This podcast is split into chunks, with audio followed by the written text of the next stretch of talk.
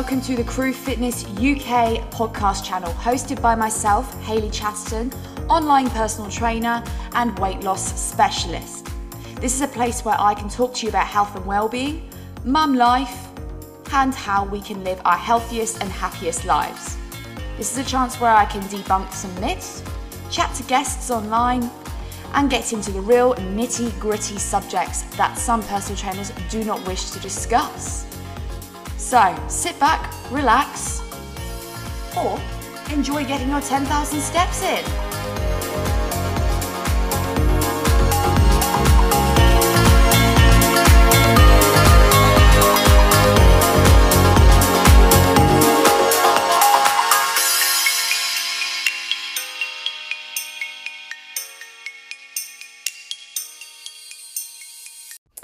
Hi everyone and welcome back. So I'm doing a recording on both Instagram and also for my podcast as well. So whichever way that you're listening to this awesome stuff, welcome. We're going to talk about today getting into the zone um, and how it can be quite tricky and also how we need to basically take sort of responsibility for these situations. Um, and there's only one person that can make change in their lives, and that is yourself. Okay, we can blame external factors, we can blame other people, we can blame our personal lives, we can blame work. Yet there is only one person that can implement the change, and that's what I'm going to talk about today. Um, and I'm also just going to talk about a couple of things that might help you kind of give you that boost. So, like I said, we are responsible of what it is that we want to achieve. So if we have a particular goal that we want to do, so I'm going to talk about in terms of like wellness and fitness and stuff like that. Only one person can make that change. So obviously I've trained a lot of people through online coaching, one to one and stuff like that. Um, but at the end of the day, I can only give the tools and hand over the knowledge in order to be able to help you transition and make that change.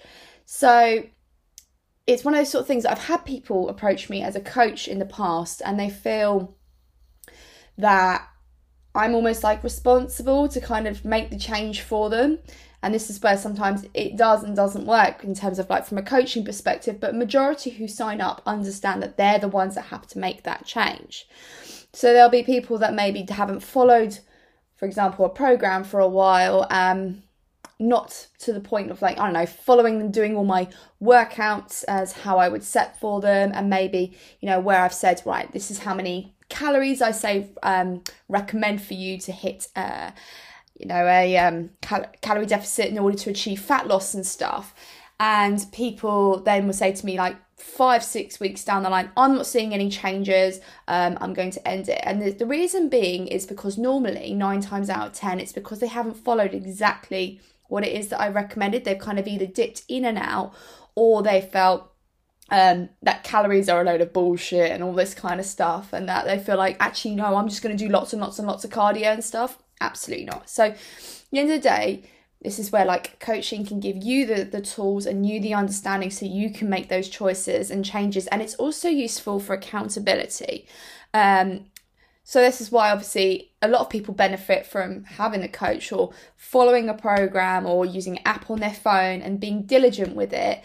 But having that accountability for them can really help take that responsibility and make that change for themselves because it is you know at the end of the day it, is quite a hard one especially if you're doing the accountability with just yourself but i get it i mean i did it when i just had harrison that i wanted to lose um, I think in the end I lost two and a half stone after having Harrison because I eat like a dickhead when I'm hungry, um, when I'm pregnant. Um, but I was accountable to myself because I'm quite um, headstrong and I set myself targets. So maybe that's the other thing you could look at in terms of accountability for yourself to make and implement that change. Could you say, right, I don't know, I've got this party coming up, I've got a milestone birthday coming up, I've got a wedding, I've got I'm going to be bridesmaid or I'm going to be you know, I'm going to Ibiza with the guys or something. There's so many things that you could think that's my goal and that's what I want to achieve. So it's a great way for you to stay accountable in that respect for yourself. So it's it is nice and that's the thing of although I've said it in the past that I don't like to treat photo shoots, for example, as the end goal because I like people to then take it further to help their health and well-being. It is a useful tool in terms of they can go, right, I want to feel my best for this shoot. And then I take from that, right, have fire in your belly. Do you want to do another one? Do you want to take part in a fitness event? I always feel like for that accountability, having something ahead planned for you is really, really beneficial for you. I've always been driven on that. So after I did the photo shoot, I signed myself up to a couple of races. Then I had a couple of other photo shoots later in the year, and it just that for me is what I loved, and I felt empowered from it. Think of how you could do that for yourself. It doesn't necessarily have to be just all fitness or photography um, and aesthetic kind of things, but more in terms of how you're going to feel and how is your confidence going to boost and stuff like that. So you can set things like that. And when you then set these goals, you know, you could then set the long term goal and then split it into short term. So I've talked about this in previous podcasts, um, which I highly recommend if you're going to be listening on Instagram go over to the Crew Fitness UK channel and I talk about things like goal settings and stuff like that. And I always say have a long term one, which is great, but split it up into short term ones because then that's what then is going to make that end goal achievable and you're going to reach it.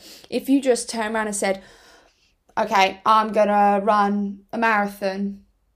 Cool, right. So, how are you going to train for it? That kind of stuff. So, then that's where you start to implement right, I'm going to build up my endurance and everything like that over this prolonged period of time. And you start set yourself like monthly goals, then weekly goals of, in terms of weekly goals, how far you're going to run on how many days a week, all this kind of stuff. And then, excuse me, and then changing your pace and stuff like that. So it could be things like that. If like for example you're I know, getting married in a year's time and you want to feel on top of this world and feel like you're in the best shape of your life for it then I would say is right that's great but what have you got to do to get to that? And obviously everyone goes lose weight. Right how am I going to do that? What tool should I set how much realistically do I feel like I need to do to I don't know reach a certain dress size that I'm going to feel happier in for my wedding dress that kind of stuff and that's where you break it down again.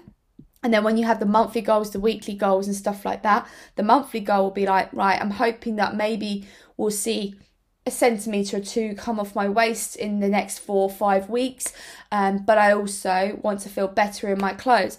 How am I going to do that in a weekly goal? Right, I'm going to eat set amount of like calories, for example, and I'm going to do this many workouts, this much cardio, and that will get me there. Now, granted, short term goals are really hard in terms of not every week, you know, like progress is not linear. It's not in a straight line, you know, going up or going down, whatever it is that you're deciding to do.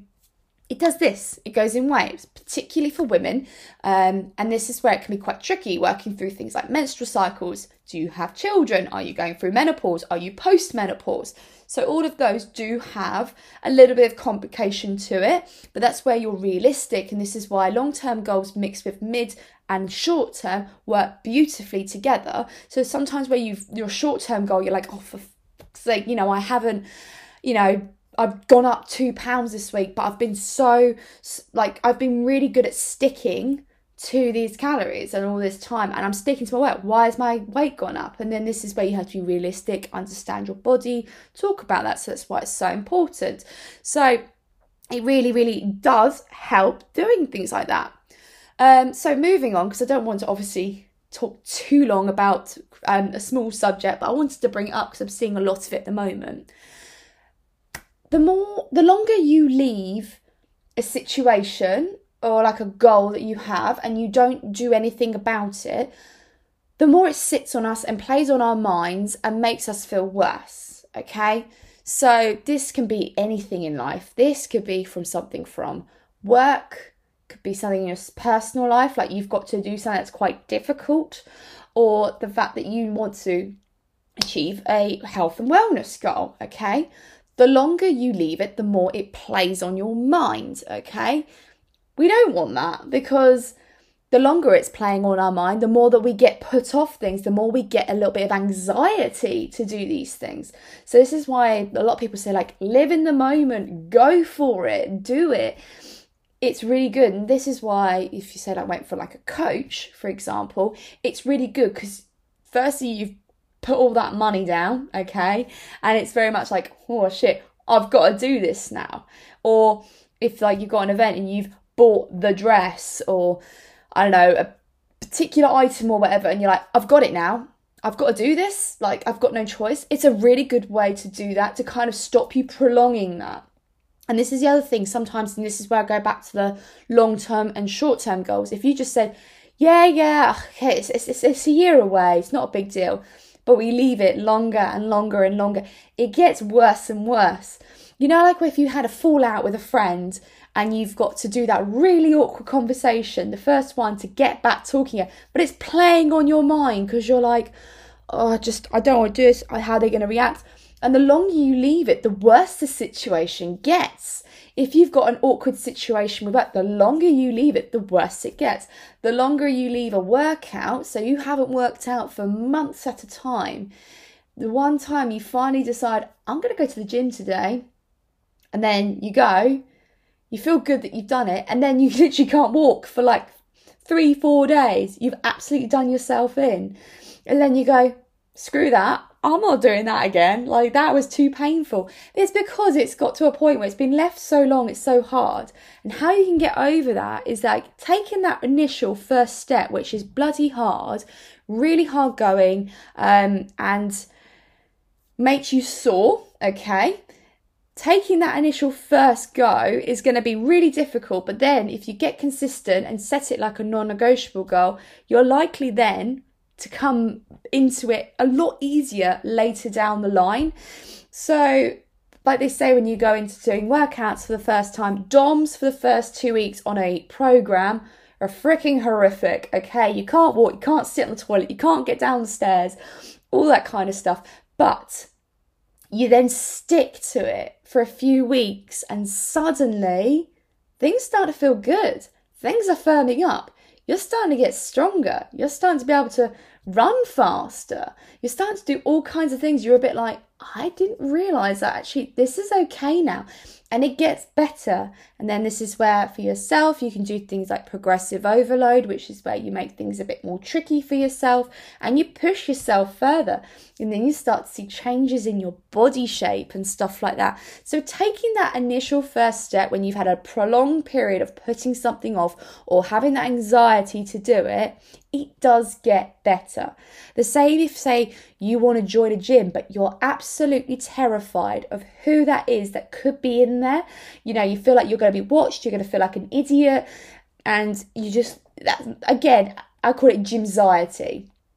But that initial first visit, okay, is hard. And that's why I say, like, for people going to the gym for the first time are nervous, go during the quiet time if you can. Go at a weekend or go mid morning or mid afternoon. That's normally a lot quieter book in to do one to one with a PT and stuff so they can build your confidence so you know what the moves are and you know how to execute the exercises.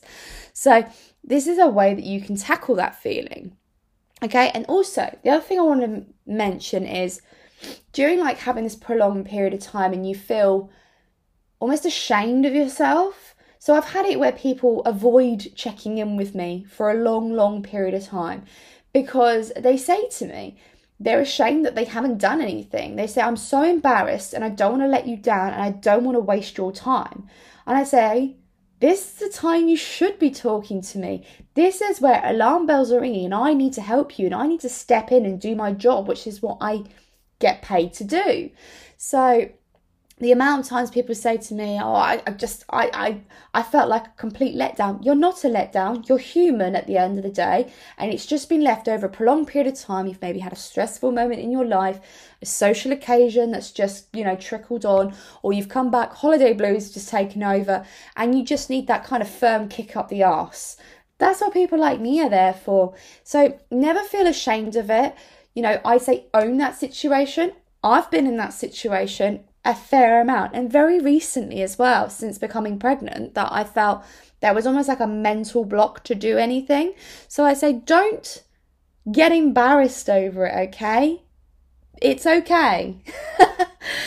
um so that's just please take that away with you.